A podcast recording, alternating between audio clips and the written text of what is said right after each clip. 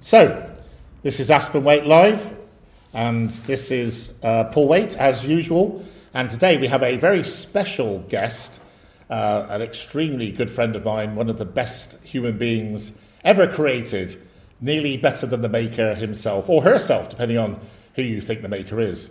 Uh, so, this is the legend that is. Shall I call you Mel or Jamila? What do, what do you prefer? And Mel's fine. I, I respond to Mel. he respond. Well, yeah. On your on your voice machine, you always say you're Jamila. I think. Oh, Amela, Amela. Oh, Amela. that's that's only because it's. Um, I was trying to keep it formal, but no, I respond to Mel more than anything else. So please call me Mel. So Call me um, what you normally call me. no, I couldn't do that on, on, on the air. That would be far too embarrassing or something. Um, so, this is Mel Curtis, who is the chief executive and founder of a business called Winter in Venice, uh, which is a, um, I'd say, a high class cosmetics uh, business, but with a twist, as we'll come on to later. So, um, those of you that follow Aspen Waite and also um, our productions and uh, the GB Expo shows will know that for three or four weeks now, I've been doing a show on a Friday which is called The Entrepreneurial Journey. And I was sitting there thinking, and, and, and actually, this is all, all, those of you that listen to that show will know uh, the tremendous esteem I hold this lady in. And uh, I I know I'm just embarrassing you now because I'm, I'm good like that. And um, yeah, no, but I, I very much um, you are you are probably the single greatest success story of lockdown, uh, and I'm inordinately proud of you.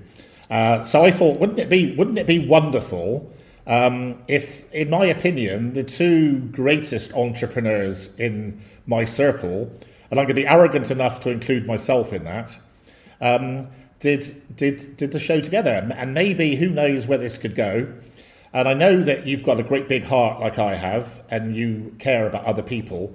So uh, I'm rather hoping that we're going to inspire people today uh, to want to to go on the entrepreneurial journey uh, themselves and, and, and, and see what they can do.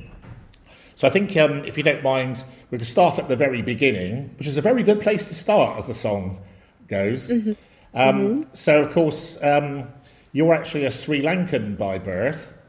Um, So it's, I have to say, you know, other than um, you know, I know it's in the Commonwealth, and uh, I know the names of Sri Lankan cricketers. Um, what would you say was sort of particularly distinct about Sri Lanka as opposed to living in England, for instance? Um, okay, so I would say the hospitality aspect of it, culturally, um, they're very Italianesque in their warmth. Um, you would go to someone's house, you'd never leave without uh, a meal and and and a, a, a full belly. Um, so it's very Sounds very good. strange when I when I came to live in England. And you know, you'd go, you'd travel up an hour to see somebody, and you'd be lucky if you'd be offered a cup of tea. So um, I noticed that being quite quite interesting. Where in Sri Lanka, you're you're um, immersed in hospitality and love and warmth. When you just people are just generally very very loving and and warm. I find. So, in, uh, you know, so obviously we don't intrude too much into your personal life, etc. But I think you had um, quite a good schooling, didn't you? Good education. Yes. So yes. Well, I I was fortunate enough. I mean, when I lived in Sri Lanka, um, at the time there was uh, there was no there was no middle class, if you like. There was there was there was quite a, a disparity between the upper classes and and the survivals. Um, and uh, of course, I was fortunate enough to be born to to highly educated parents. My mother a lawyer banker. My father was VP for Smith, SmithKline Beecham at the time. And um, I had a, a completely different exposure, privately schooled, uh, which is all great uh, until I sort of turned 21 and uh, became somewhat of the black sheep of the family and ousted out. So sort of go, I mean, ousted out in the sense that I was asked to go and make my own own way um, and not depend on mummy and daddy's support. I think to be fair, without to say, we don't, uh, you know, this is not the, the, the point of the show today. Is really, I suppose, to inspire people in terms of, um, you know, uh, people can come from from any situation, even one of adversity, and, and make good. So I think I think it's, it's, it's worth pointing out to the listeners that um, you, you you were you were more the black sheep because um, you you were the victim, I would suggest, rather than uh, someone who deliberately became a black sheep. Uh, I would say so. Yes, I mean, in my case, I was a nonconformist from day one. Um, often tagged the bossy little girl, but what people didn't see were perhaps the leadership skills um, that I that I naturally um, bore. Um, so I think because I didn't toe the line, my parents were very corporate, very much. They work for corporates. They've been corporate all their life. I was told to go go and get a real job. Um, you know, do normal things, which I didn't do. Um, and I suppose my father said, you know, you're a bit of a dull boy, you know, diving into trading we've we've never done trading in our, our family. Um, they expected me to be a, a lawyer, a, a, doctor, accountant, um, and, you know, take up a profession which required uh, me to to follow the, the, line, you know, toe the line, be a conformist, and uh, I had other plans. yeah, so you did an incredibly brave thing. Um, you basically decided to come to Britain. Uh, and, and, my little joke, because as you know, um, you know, Aspen Waite does a huge amount of business in Wales, and I, I make the, the, the, the little joke. Well, it's not really a joke because it's nearly true that I'm the king of Wales. So um, you you actually decided to catch a banana boat, I think it was, uh, to is that it's not? I thought it was a banana boat. Um, I'm I'm just joking. it wasn't, it, so it wasn't really a banana boat. it was a fancy Airbus. How was it? You know, I mean, I've been in and in and out of Britain um, quite a while of my teenage years and such, but never quite lived here until I was about 18. And then when I was sort of 21, it was most definite that I would be, um, I would, I would sort of stay here um, by way of you know doing the things I did. So that was part of my education, um, you know, following uh, pursuits here, which I had to do. Um, but also, uh, I so, sort of started working here for an HR company, and then progressed from there. Uh, and and sort of decided I was going to go and set up my own company at the age of 26 when I set it up, but 23 when I started um, diving into what I wanted to do and and finding what I wanted to do. So it took me three about three years to kind of decide um, on on well collecting enough money really to start with. It was impossible to start um, without um, without creating an avenue to pay my way because I had to pay my bills. I had to have a roof over my head and, and food in my belly. And it was very, very difficult at the time. So, how did you find adjusting to life in England? Was it very, very different? Yes, it was hugely different. I hadn't, um, I hadn't used public transport before, so it was all very, uh, very interesting. But I quickly adapted, um, and uh, I, I found the Welsh people in particular to be extraordinary. I mean, I love hearing a Welsh accent anytime. I find them very warm and very similar to Sri Lankans in their mm-hmm. warmth. Um, and so I have I have such an affinity with Wales, definitely. So uh, you set up your own business when you were 26. Yes. And what was and, yes. and what did you and where was that and what did you do and what did you do? So I noticed this gap in the market where if you were to go and buy toiletry gift sets, you wouldn't quite find them in reusable packaging. You'd often find them in cardboard boxes. And I felt that if I could create two uses, one for the packaging and one for the actual product, that would then create a permanency in the gift so when someone finished using the shower gels and the bubble bath, the actual container would remind them of the person that gave them the, the, the, the gift. So a sense of permanency in the exchange was sort of my idea behind it. And um, that was why I created um, fancy packaging and putting the toiletries within the packaging so the packaging had a secondary purpose. Um, you th- you threw away very little, um, so it was it was obviously um, great for the um, for the environment, and uh, it was extraordinarily priced. It was much cheaper than two bottles in a box that you would find um, amongst the competitor uh, brands. So that was sort of my um, my start to it, and it just took off. And uh, I started the company with sixty pounds. And I remember in my first mm. year, I did I did a million pounds, which really? was extraordinary which was really something for uh, a little 26 year old at the time. And was that business called Winter in Venice? Yes. Yeah. So um, I suppose the obvious question is, how did you come up with the name, and what does it mean? Ah, at the time and I was thinking about names, I um, didn't. I noticed that everybody had a surname attached to the product. So you would have Molton Brown, you would have Baylis and Harding, you'd had Heathcote and Ivory. It was almost like people had their surnames tagged onto products. Mm. And um, I thought, how about I encapsulate a moment in time, a feeling? And I had this picture of this woman um, in an old hotel in Venice um, overlooking the pier. She was running a warm bath. It was cold and wintry outside. And I had this picture in my mind of what it felt to be in Venice, but it was cold outside, but warm indoors. And she was just running herself a bath. And this feeling just, just engulfed me.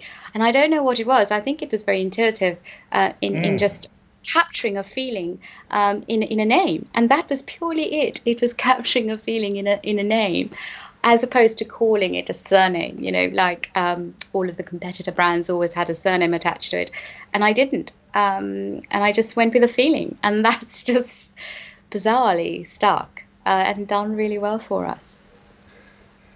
No, I think it's interesting. I mean, I, I as I say, you know, I, have um, I guess you, I think what you, you, the word you used just now, intuitive, is is the right word. Uh, I found it quite interesting on Fridays, you know, having an audience of uh, 50 chief executives who, who ask me things like, why, why do you do this? How do you think that? And of course, um, probably like yourself, most of the things I do are, are instinctively obvious to me. Um, and I'm, I'm, very proud, for instance, of the Aspen Waite name because 27 years ago, uh, you know, I sat down uh, as somebody who was starting up their own business and um, in many respects was very ill suited uh, for that journey, uh, which, which, obviously leads on uh, to an obvious question to ask you. But uh, one of the things that I'm, I'm, very proud of is I wanted to create a brand uh, that that sounded corporate and um, people would think that you know I was a serious player.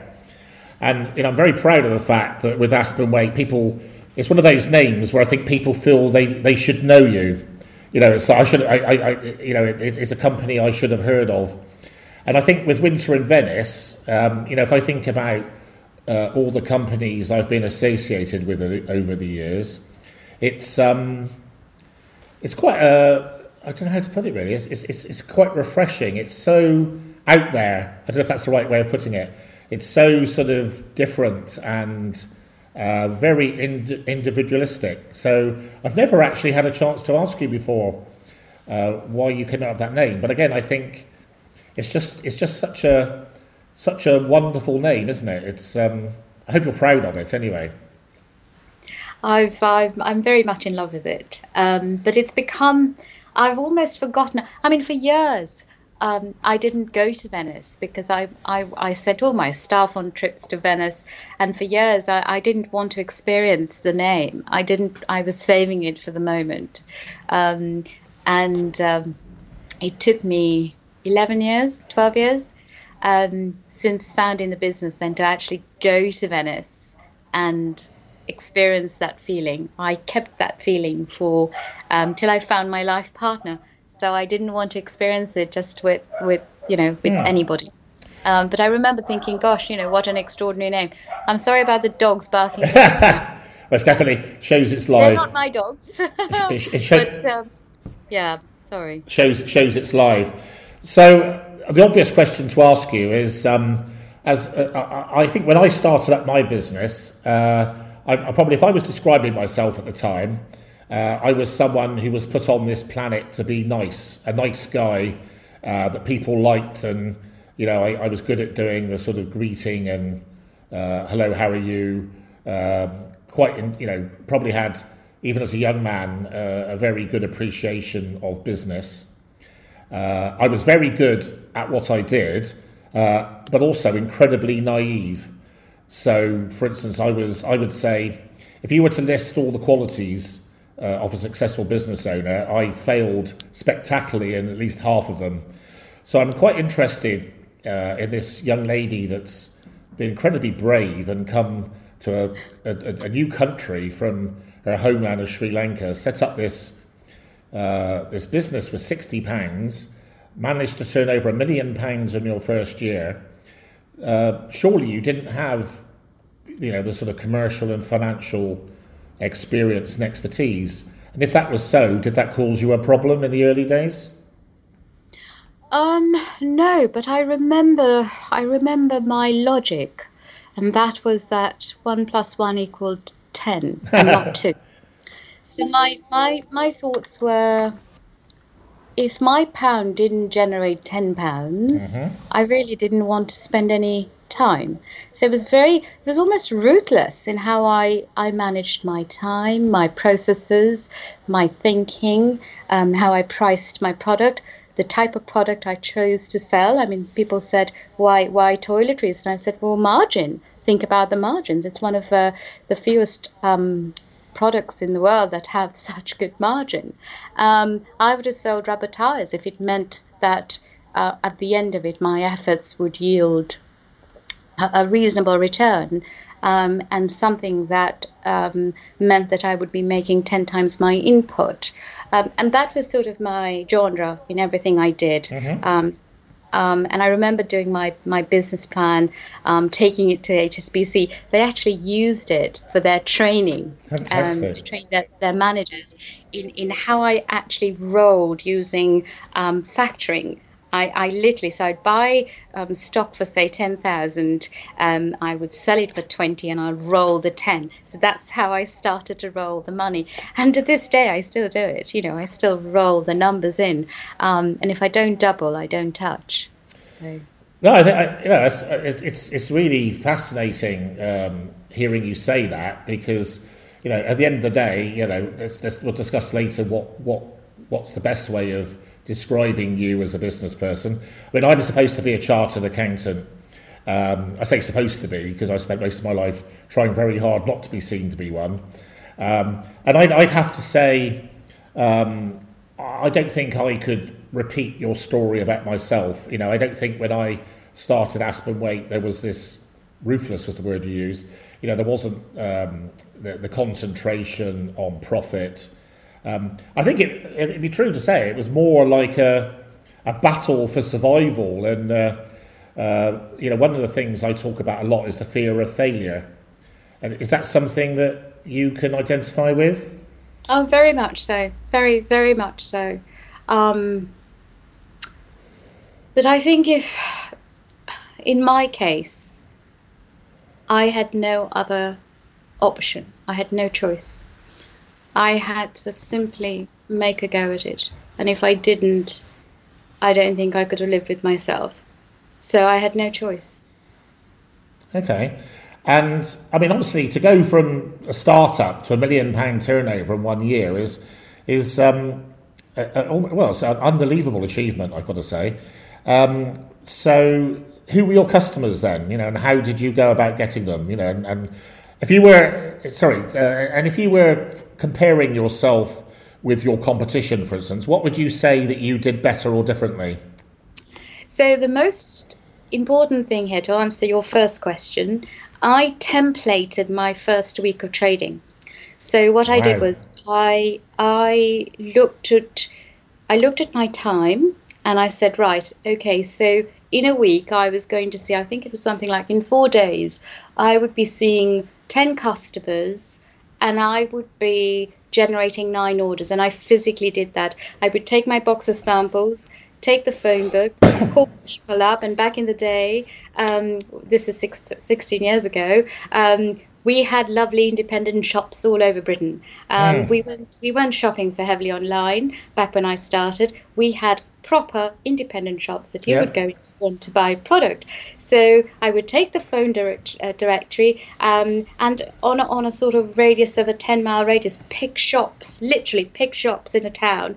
Call the owners up and make an appointment. I remember saying, It's my first day on the job, uh, so please be gentle. And this is my sort of mm. opening line. I never said I owned the company. I said I worked for the company. Oh, okay. Um, and I used to go with my box of samples, present it, and um, I would walk away. My average order was three hundred and fifty pounds. So what I did was I out of out of a ten um, out of ten appointments, I'd have nine confirmed orders. So out of 10 bookings, nine orders. And so I then templated that um, for 52 weeks in the year. And then I scaled it up by X number of sales agents. So sales agents worked on at the time I think it was something like 10% commission.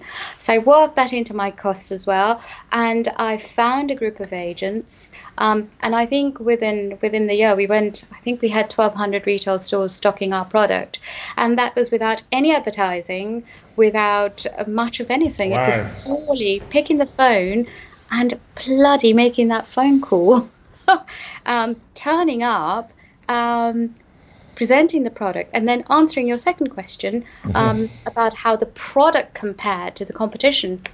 I looked at what they were offering and their price point. So if they were offering two or three items in a box and the price was say 15 pounds, I made sure that I offered five or six items in the box, and my price was £12.50.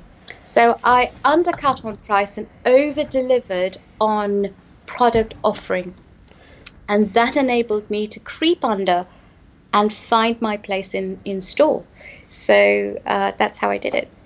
But, but how how were you able to do that? You know, was it because you were able to buy more more um, you know you, you were able to buy cheaply or uh, efficiently or it was two things. It was managing my overheads, um, keeping my my my.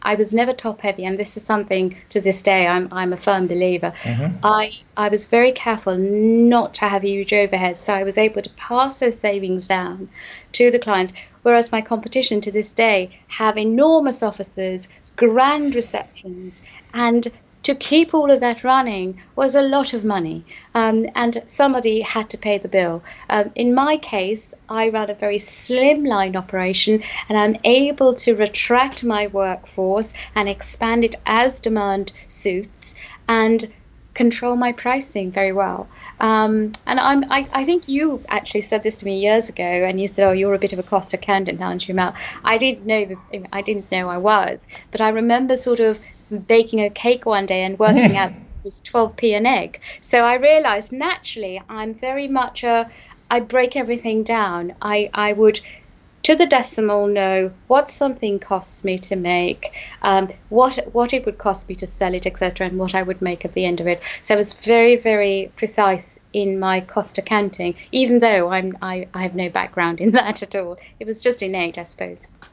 Yeah, I think the word would be analytical. I think you. Um, you have an analytical brain. And um, I, I, actually, I have to say, I, am not sure I've ever spoken to anyone who has such a uh, clear um, and simple approach to business in the way you have in terms of how you see, you know, the, the, the margin thing, which, which, is quite inspiring in itself.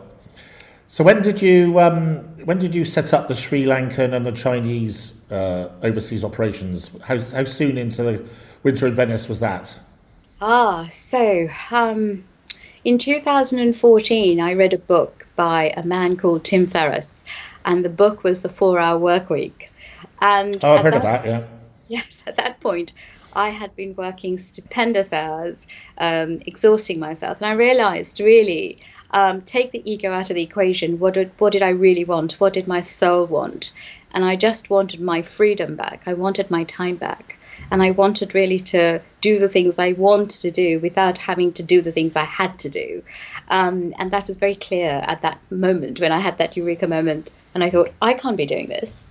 Um, and then I started to value my time, and I sort of said, well, if I did that task, that's actually going to cost me five thousand pounds. But if I didn't do that task, it would cost me two hundred pounds to get somebody else to do it, and I would then use my time wisely to make five thousand pounds elsewhere. So I started to to value my time differently, and because of that, then I I realized, well, why don't I work farm out? into countries like in Sri Lanka, um, and people do it all over the world. I mean, you could do it in Indonesia, you could do it in India, you could do it in um, in, in, Bangladesh. Um, but um, I started to set up um, units of you know two or three people that I would I would hire uh, mm-hmm. from these countries. I would train them up. They would shadow me. They would they would um, watch me and filter all my processes and and and I would map processes for them. Um, and then I would be training them over a certain period of time, and now they run it themselves. So, for example, right now we've got four containers being manufactured for one of my clients. I've got two of my staff that are out in Xiamen QCing, um, quality checking it as if though I were there.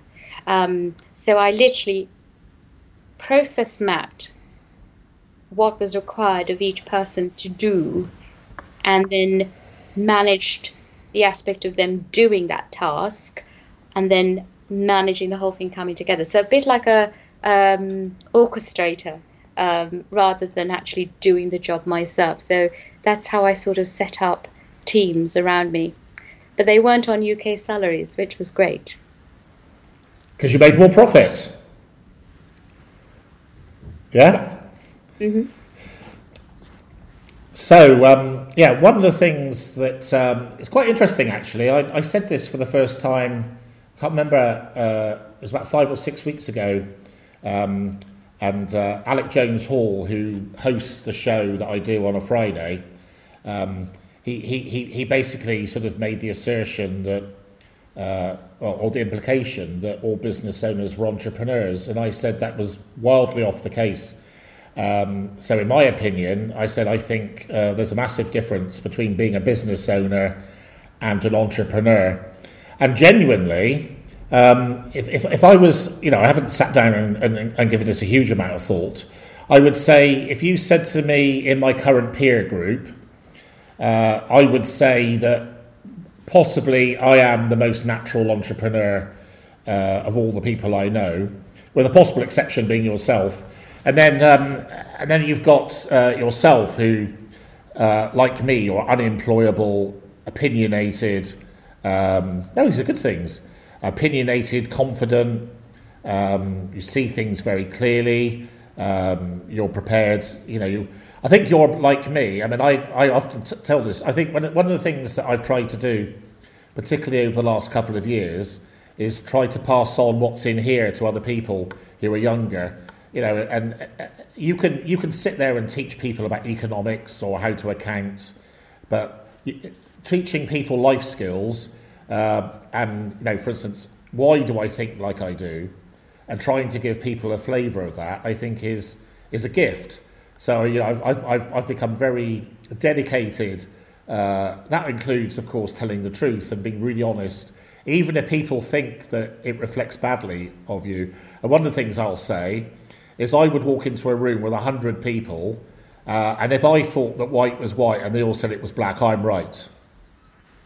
You know? Uh, and I think you'd, you'd agree with that, wouldn't you? Of course, yes.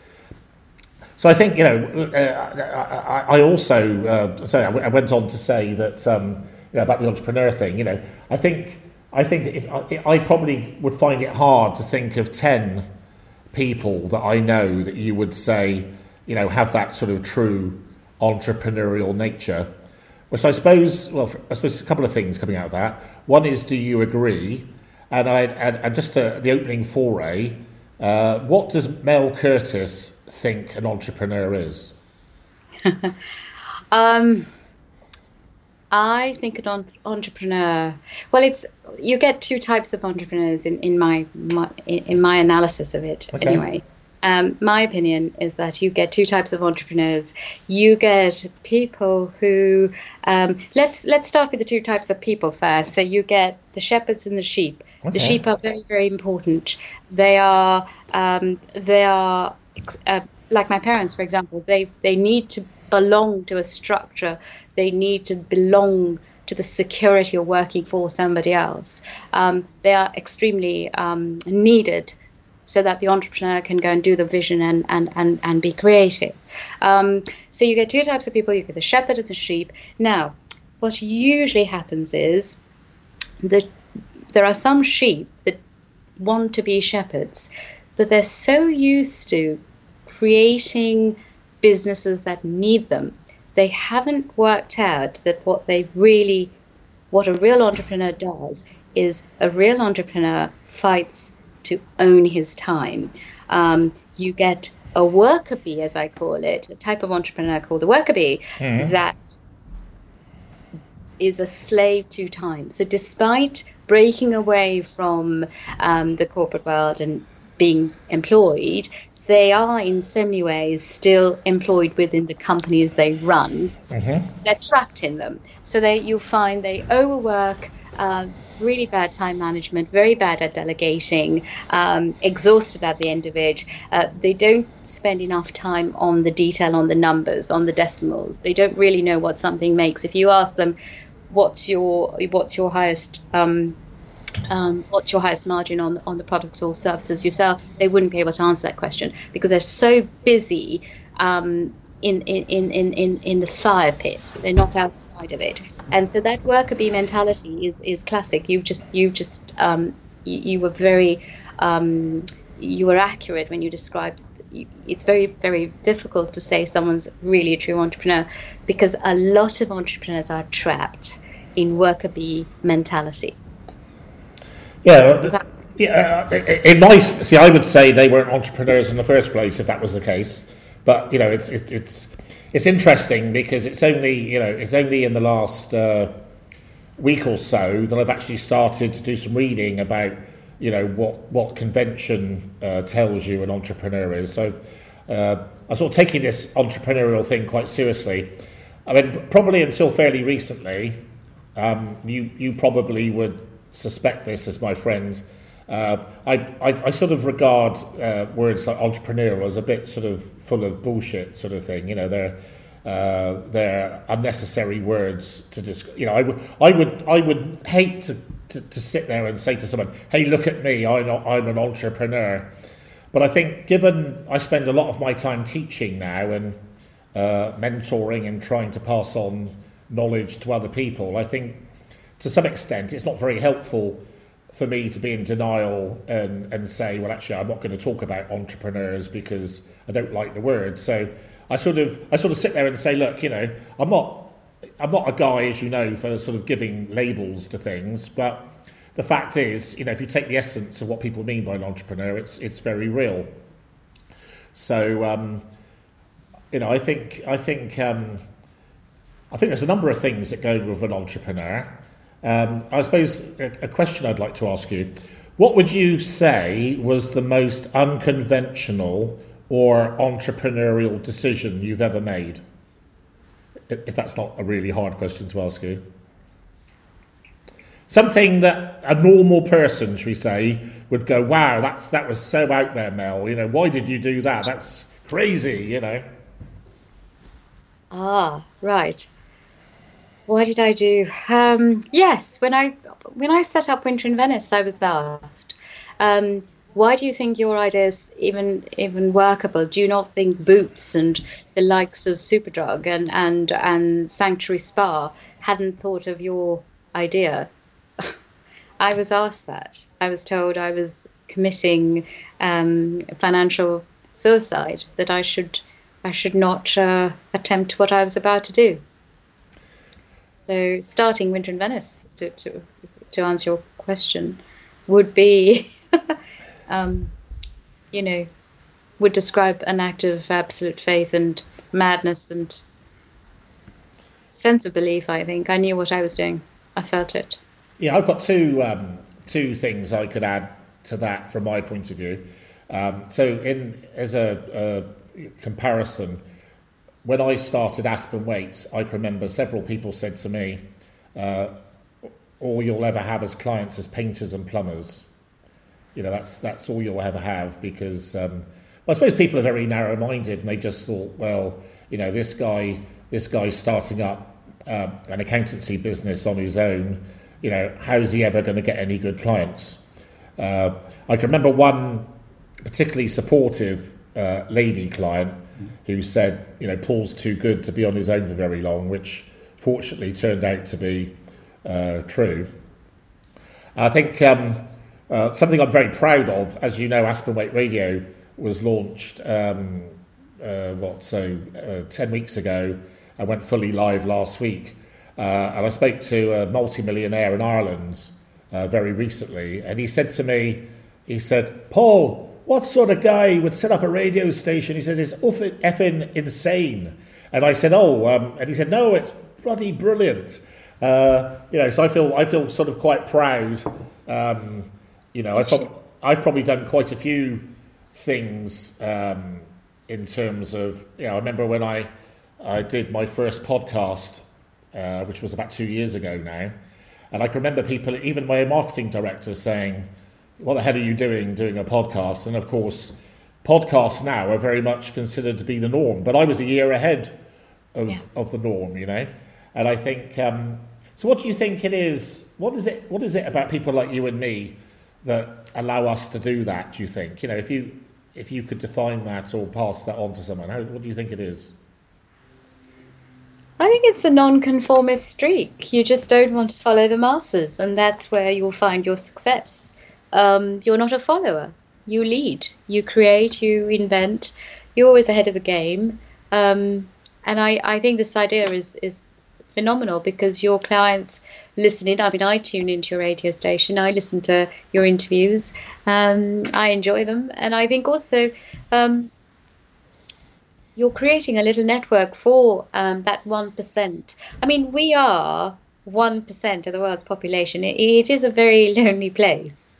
So you know, we you mean, are. You mean being a business owner, do you? Yes, being being a being a true entrepreneur. It's it's one percent of the of the world's population. It's a slither, isn't it? I mean, if you think about it, it's a really small percentage of of of people like you, me, and the people listening in, I suppose, um, who are who are sort of driven by a completely different drumbeat. You know, um, motivations are very different. Um, I mean, for you, I, I, mean, you're very ambitious and you you're always very forward thinking, and I mean, you you are quite ruthless. I think um, your your drive, your you wanting to get to the next level, uh, there is that energy of of ruthlessness in there. I mean, every every entrepreneur has that to a great degree. Um, you have to be. You have to be so disciplined, and you have to to almost you you can't tune in to how everybody else thinks. This is the problem. So it's a very lonely place to start with, because everybody around you will tell you you're mad. Yeah. And mm. and when you when you then when you then when you've achieved that success and you've proven then that it's it works and and and what you've done has paid off, and then everybody else congratulates you. So I've learned never to ask permission. I just go and do it.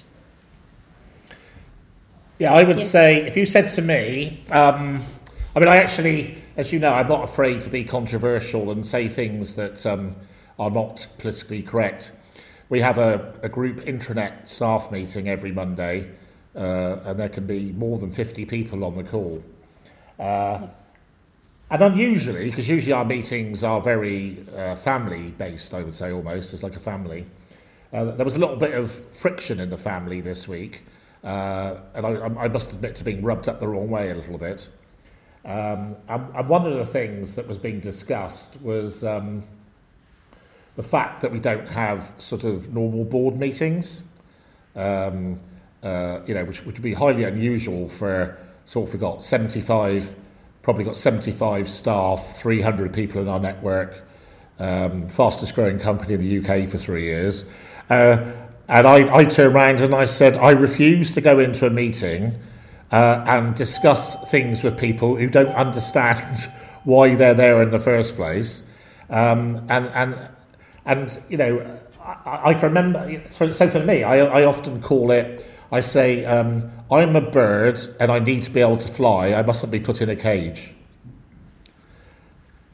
you know, and I, I think you know your point about um, I think I think the the thought the thought, for instance, if you said to me, right, you know, Aspen Waite's got to a size now where I have to sit in a room with other people, and if I wanted to do something, I'd have to say, oh, um, you know, just it's, it's, rolling back a bit. Say we were talking about, um, say we were talking about setting up Aspen Waite Radio, that you know uh, that that I'd have to sit down with other people and say, hey guys. Uh, how do you feel about setting up Aspen Waite Radio? And then you'd get people going, well, no, that's really stupid, whatever. I just, I just can't be doing with that, you know. And um, I can remember uh, probably as much, only probably four years ago, sitting in a room with three of my closest colleagues, uh, all of whom were friends as well, and each one of them told me that I was out of touch. I was out of touch, deluded, um, because they didn't understand uh, what it was I was trying to do. Whereas, of course, you're so right. Whereas now everyone says, "Good old Paul, you know, you're brilliant, whatever." And I sit there and I think, "Oh, you didn't say that in that meeting four years ago, did you?" You know. Ah, well, when people tell you you're deluded, that's when you know you're actually on the right track. yeah, so yeah, no, it's, it's, it's, really interesting. I mean, one of the things, as I say, I haven't haven't really ever really thought about this too much.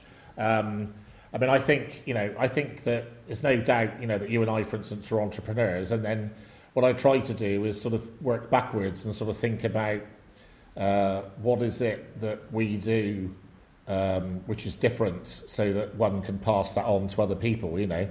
But as I say, um, started doing some, some sort of external reading about, you know, how, how people see this.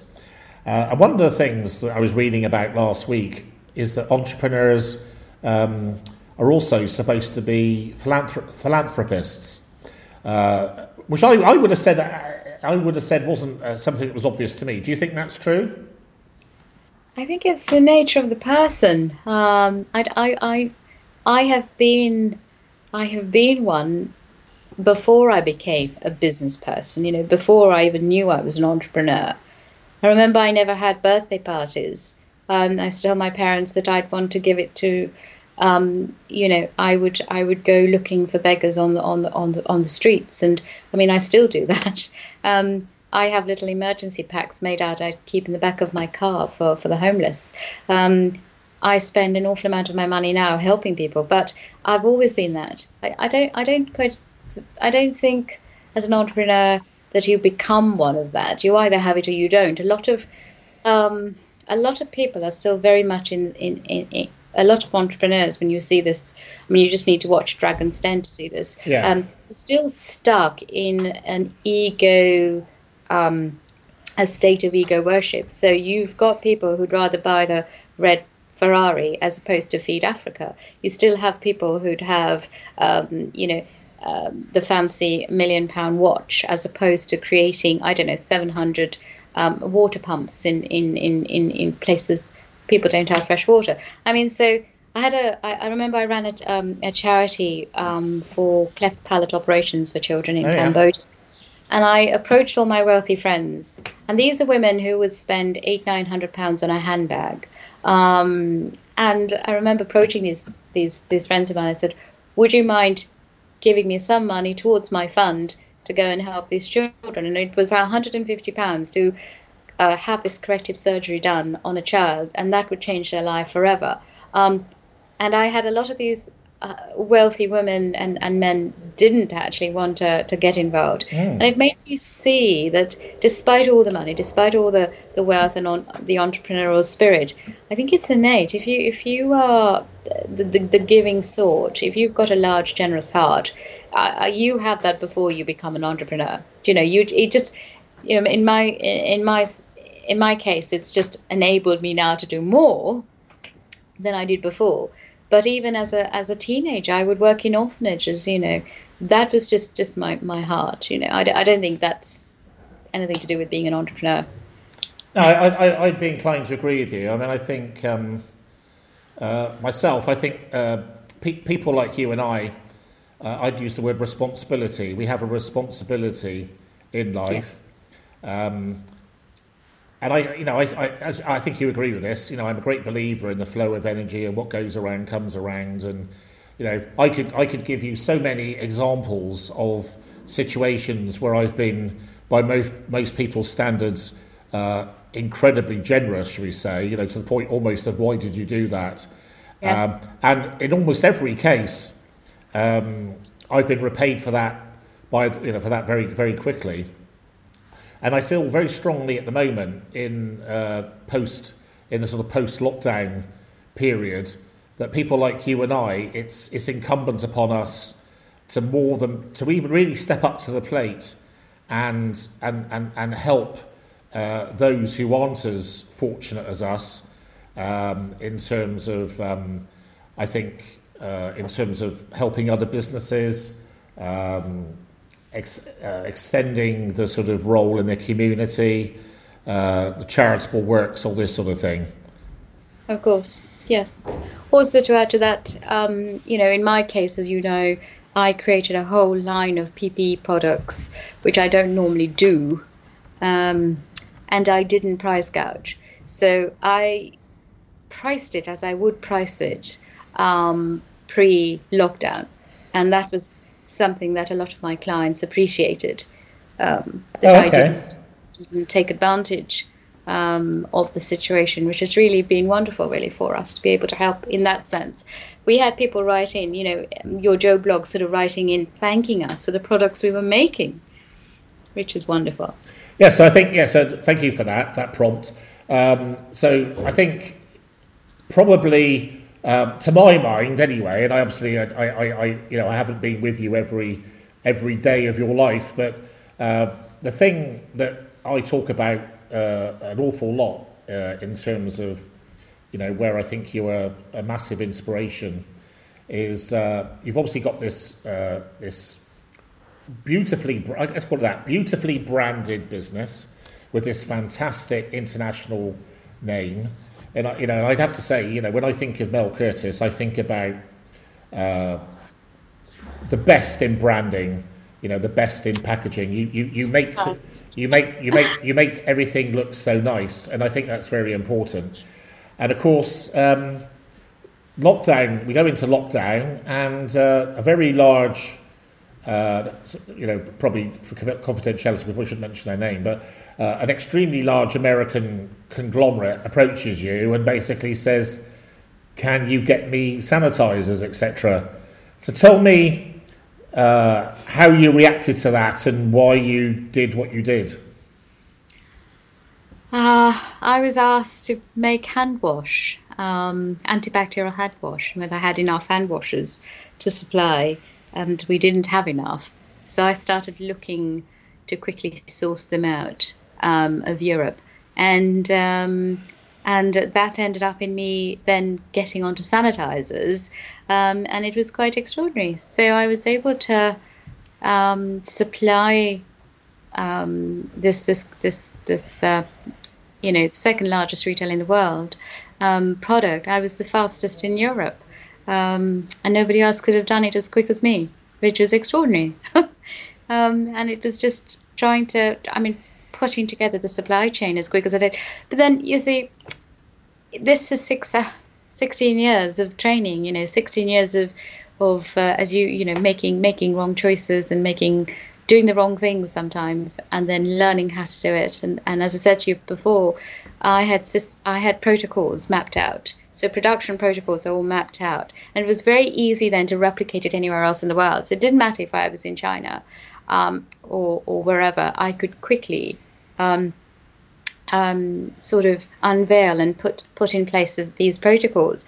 And this is why I always tell people: don't be people led, be process led. Um, and I would, if you look at my protocols, it, it actually maps out step one, step two, step three, step four, and you've got sub processes underneath each process, and it's so detailed. And my job and my team's job would be to make sure those steps were carried through. And when you when you do that, it's like following a recipe. If you follow the recipe properly, you end up with something that looks like what it should should look like in in your cookery book. Um, and that's sort of what I've done. And a lot of companies forget to do that. They get so people oriented in that they hire somebody to do the job and they're so dependent on that person being there to do the job. If that person doesn't do the job, then the whole bloody thing falls apart. There's nobody else that can come in and then offset it and get it going. And then that's when you have um, almost a cumbersome setup. You're not you're not agile enough to move. Then you're you're very people reliant, and that's something I've never ever been. I've um, I don't have a high staff turnover at all. My people stay with me for a very mm. very long time, but I am very much a this is process led. So we have protocols, um, and if you don't carry out the protocol, you're not going to get the end result. So it didn't occur to you that you know that, that your customer, potential customer, was asking you to supply something you had no knowledge of. So why would you do that? So you, the easy thing to do would just to be say no, wouldn't it? Whereas you you didn't do safest, that. The yeah. safest thing to do is to say no. Um, the easiest thing to do is to say no, and and I had every excuse to say no. Um, but but I, I, I don't know how to do that. So would you? So one of the things that people say about me is I don't know what no means. Do you think that applies to you? It would have to apply to both of us because if we actually adhered to a no, we wouldn't be here today. So I, I totally agree. That's music to my soul. Beautiful. Uh, so I guess in terms of you know one of the things we try to do is is is um, you know uh, I suppose be educational, but also um, try to pass on to uh, the young entrepreneurs and perhaps people who would like to be entrepreneurs, aspiring entrepreneurs. Some of the tips. Uh, obviously, you're a lot younger than me, but um, you you you you've um, not that much. yeah, well, I think you are. Uh, so, if you if you were to think of some of the mistakes that you've made, uh, that you were, you know, if you were if you, someone was listening to this and you said, right, these are the three biggest mistakes I've made, don't do those. What would they be? That you could do that? Yes. Um, the biggest mistake um, would be believing in the traditional sense of what it is to be successful. So, okay. my father and my mother, their, their sort of analogy of success was to be in a big office with an enormous table in front of you, a boardroom table, had lots of staff, and and my father would almost judge my my sense of um, uh, success by how many staff I had, um, and and whether I had a reception, and whether mm-hmm. it was all this sort of pomp and and parade, um, and not really the bottom line. And when I first started, I remember getting caught up in having you know the grandeur of you know when the company was making money. And i remember sort of thinking oh right i need big premises and i need to do this. And i ended up um, you know taking on an enormous lease before the recession in 2008 um, i think it was in cowbridge. Yes it was. Llandow in cowbridge. Oh yeah. Wow. Um, and I remember it was something like, you know, just to break even, I'd need seventy-five thousand pounds. It didn't matter. I was making money before the recession, yeah, so it was fine. It all added up.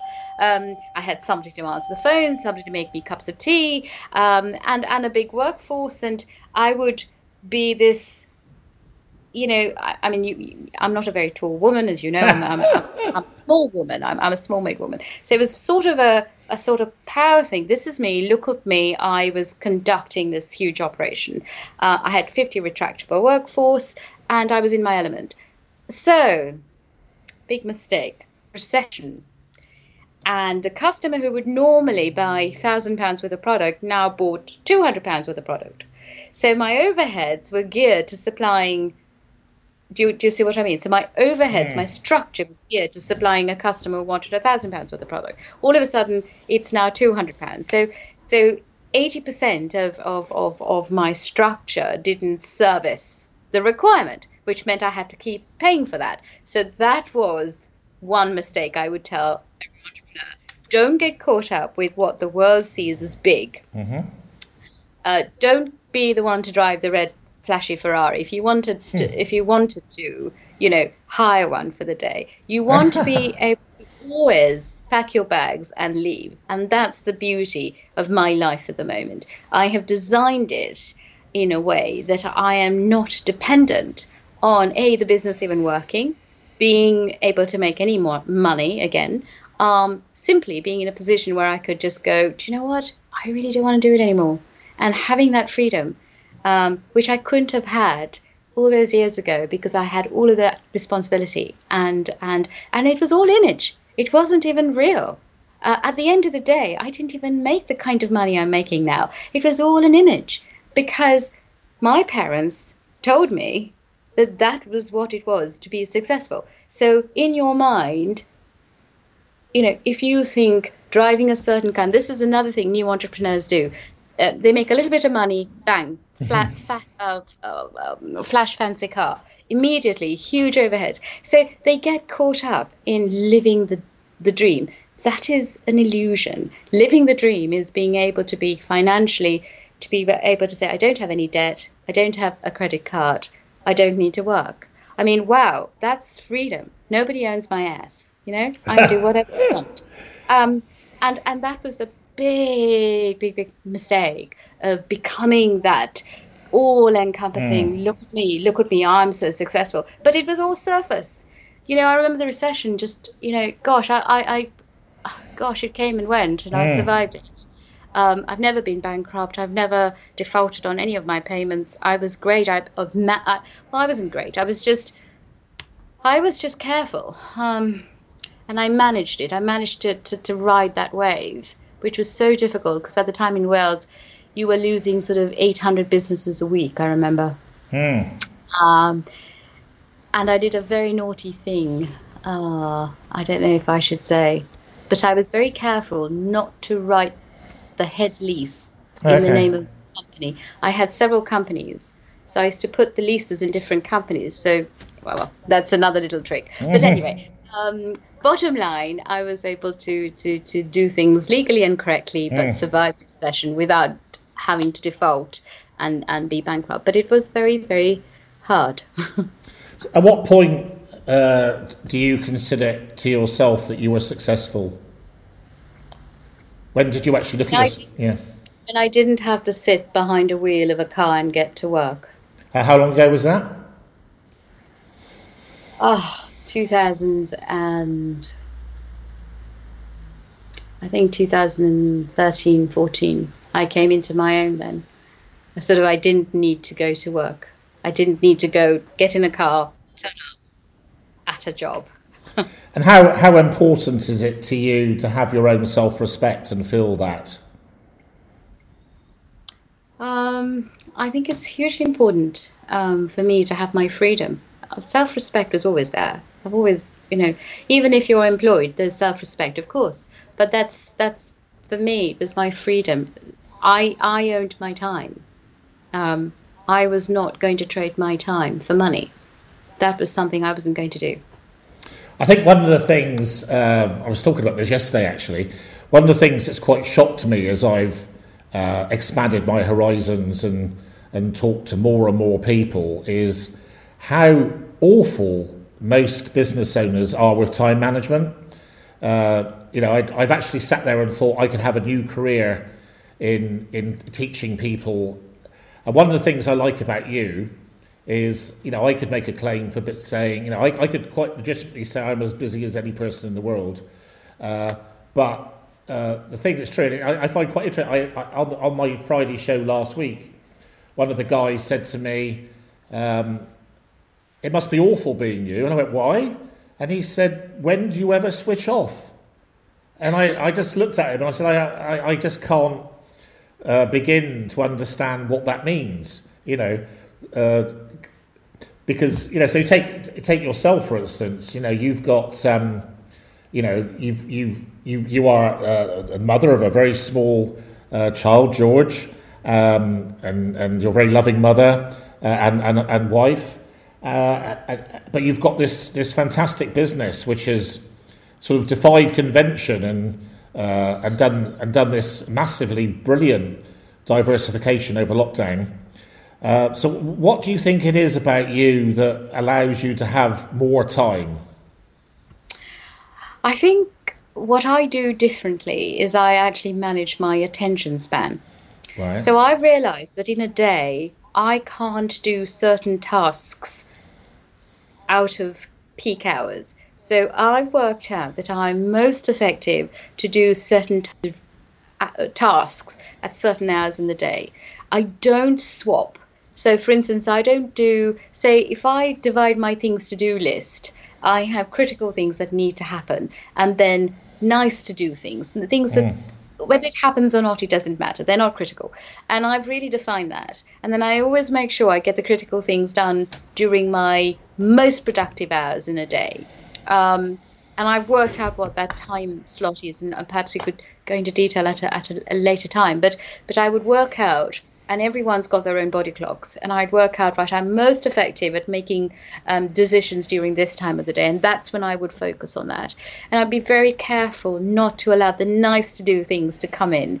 Um, so, for example, if I had to do a bank reconciliation, for instance, I would do that at a peak of my peak times. I wouldn't order flowers for my mother during peak time. I I would do that when okay. my body is tired, when my mind is tired. So I wouldn't choose peak hours to do non important tasks and vice versa.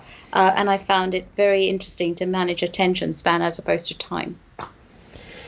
Well, uh, I have to say, time's flown by there, Mel. Um, I, I, knew that um, you know this this session would be uh, special, and uh, hopefully, uh, people listening to us um, would have gained a lot from it. And I suppose just to, to, other than just to thank you so much for uh, for your um, openness and uh, expert input, what does the future hold for Mel Curtis? What do you think um, is you know what what's the next great thing, or you know what do you, what do you see happening?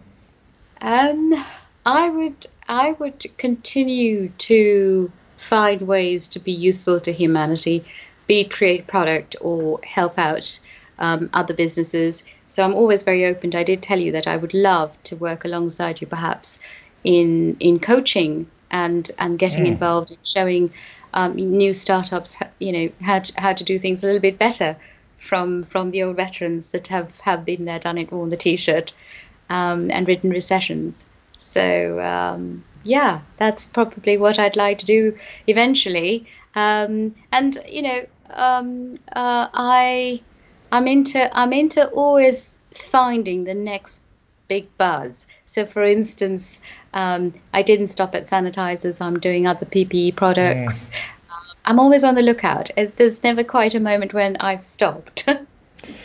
so there we are. So uh, that was a, say, a really, um, really quick and informative hour.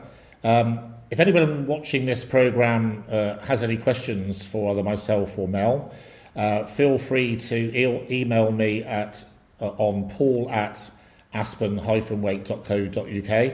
Um, and if any of you have got questions for Mel, then I'll be happy to pass them on to her. And, and, and obviously, uh, whether she decides to deal with them or not, you know, being a very busy lady, etc. But um, uh, I think we both, you know, we both um, have a strong uh, giving back side to us.